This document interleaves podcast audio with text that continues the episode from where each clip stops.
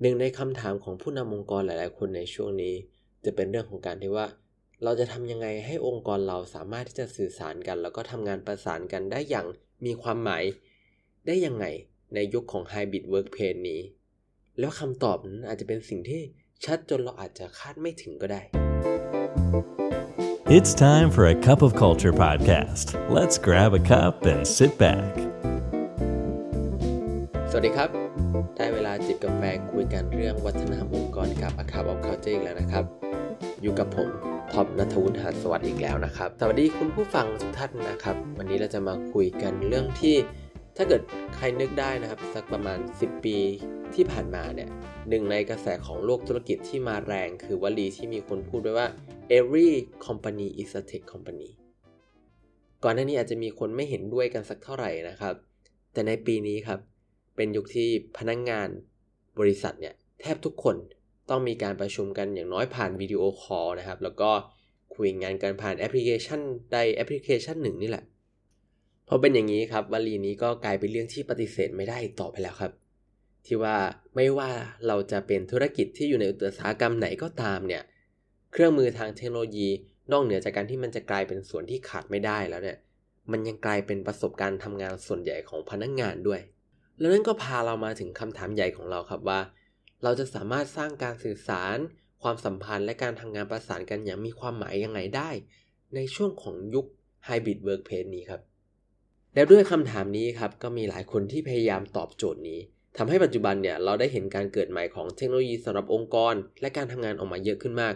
เทคโนโลยีที่นอกเหนือไปจากวิดีโอคอลนะครับก็มีขึ้นมาเต็มไปหมดเลยพอแม้ว่าเทคโนโลยีเนี่ยจะไม่ใช่ทางออกเดียวครับ แต่ ไม่มากก็น้อยเนี่ยก็ไม่สามารถปฏิเสธได้นะครับว่าเป็นเรื่องสำคัญสำหรับองค์กรที่กำลังต้องการสร้างองค์กรที่วัฒนธรรมเติบโตได้ดีครับ แล้วก็ดึงดูดคนเก่งๆ ผ่านวิธีการทำงานที่ลงตัว เพราะในรูปแบบการทำงานแบบไฮบริดหรือรีโมทเนี่ยครับที่สภาพแวดล้อมแบบออฟไลน์เนี่ยมันมีบทบาทน้อยลงไปมากเลยทำให้ปฏิสัมพันธ์ใด ๆ ของพนักงานที่เกิดขึ้น และการทำงานใด ๆ นะครับ ก็ตั้งอยู่บนเทคโนโลยีขององค์กรเสมอ แล้วแนวโน้มนี้เองครับที่ทำให้เราต้องปรับมุมมองครับและ mindset เดิมๆ เกี่ยวกับงานด้าน IT ขององค์กรไปโดยสิ้นเชิงเลย เพราะว่าเมื่อสิ่งที่เราเรียกว่า user experience นะครับที่พูดถึงประสบการณ์ของผู้ใช้งานแอปพลิเคชันเนี่ยที่เรามักจะพูดคุยกันในมุมของ tech company นะครับ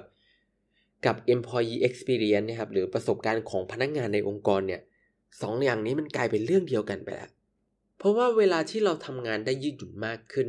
การเข้างานในเชิงกายภาพเนี่ย กลายเป็นเรื่องที่ลดน้อยลงไปครับ สวัสดิการแบบเดิมๆครับ ที่เน้นการอำนวยความสะดวกในออฟฟิศเนี่ย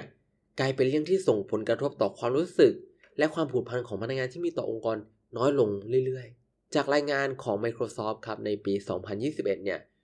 Work Trend Index ครับแสดงให้เห็นว่า 46%ของพนักงงานได้ย้ายที่อยู่อาศัยครับ เพราะเขามองว่าเขาสามารถทำงานที่ไหนก็ได้แล้วงานย้ายบ้านเลยดิแล้วเหล่าพนักงงานเหล่านี้ครับ ยังค่อนข้างชอบการทำงานทางไกลมากๆครับ โดยอ้างอิงจากงานวิจัยของอีกสำนักนะครับ ชื่อว่า Qualtrics นะครับ เขาพบว่าพนักงาน 35%ครับ พร้อมที่จะมองหางานใหม่ถ้าองค์กรเดิมของพวกเขาเนี่ยเรียกให้กลับเข้าทำออฟฟิศเต็มเวลา ด้วยกระแสเหล่านี้นี่เองครับที่ทำให้เทคโนโลยีของออฟฟิศเนี่ยมันไม่ใช่แค่เครื่องมืออีกต่อไปละแต่มันกลายเป็นที่ทำงาน และเป็นที่ทำงานหลักของเหล่าพนักงานด้วยครับกลายเป็นแกนหลักของการทำงาน แล้วก็เป็นส่วนสำคัญในการดึงดูด แล้วก็ เก็บ talent ไว้กับองค์กร แล้วก็เป็นตัวแปรสำคัญของวัฒนธรรมองค์กรครับ เป็นตัวหลักในการขับเคลื่อนประสิทธิภาพการทำงานของทั้งองค์กร แต่ถึงแม้ว่าเราจะรู้นะครับว่าเทคโนโลยีเนี่ยกลายเป็นแกนหลักของการทำงานไปแล้วเนี่ย พนักงานก็ยังรู้สึกว่าไม่ค่อยพอใจกับเทคโนโลยีส่วนใหญ่ขององค์กรตัวเองเท่าที่ควรครับ ดูได้จากรายงานเดียวกันนี้ของคอร์ติกเขาบอกว่า 70%ของพนักงงานเนี่ยรายงานว่าประสบการณ์การใช้เครื่องมือทางเทคโนโลยีของบริษัทพวกเขาเนี่ยไม่ค่อยน่าประทับใจ แล้วการศึกษาของ Microsoft เองก็ออกมายืนยันนะครับว่าพนักงงาน 42%เนี่ยแม้ว่าจะผ่านไปเป็นปีแล้ว ก็ยังรายงานว่า พวกเขาเนี่ยยังขาดอุปกรณ์ขาดความพร้อมในการทำงานที่บ้าน แล้วก็ 1 ใน 10 เองเนี่ยยังไม่มีสัญญาณอินเทอร์เน็ตที่ดีพอให้ทำงานได้เต็มประสิทธิภาพด้วยซ้ำซึ่งสิ่งเหล่านี้ครับเป็นสิ่งที่ส่งผลต่อประสบการณ์ทำงานของพนักงานอย่างมากเลย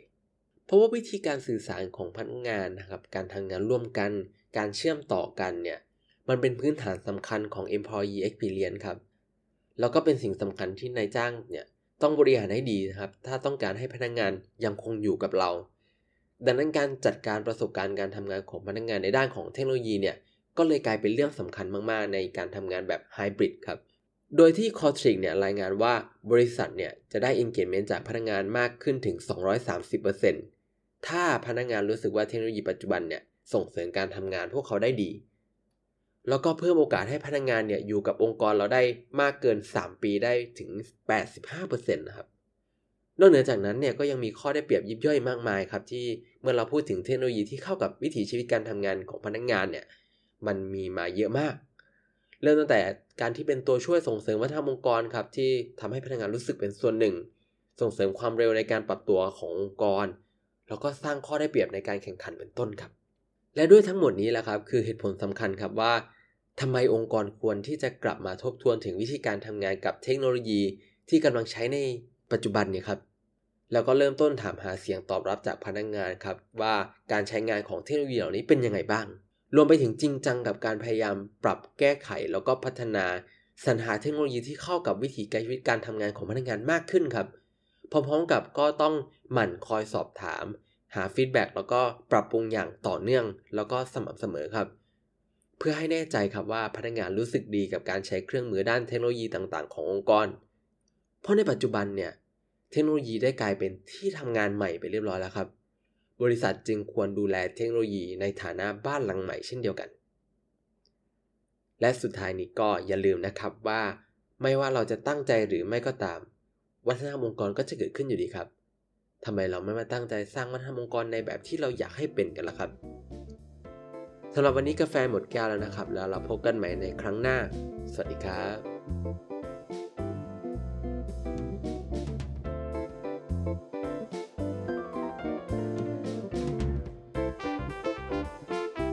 And that's today's Cup of Culture. See you again next time.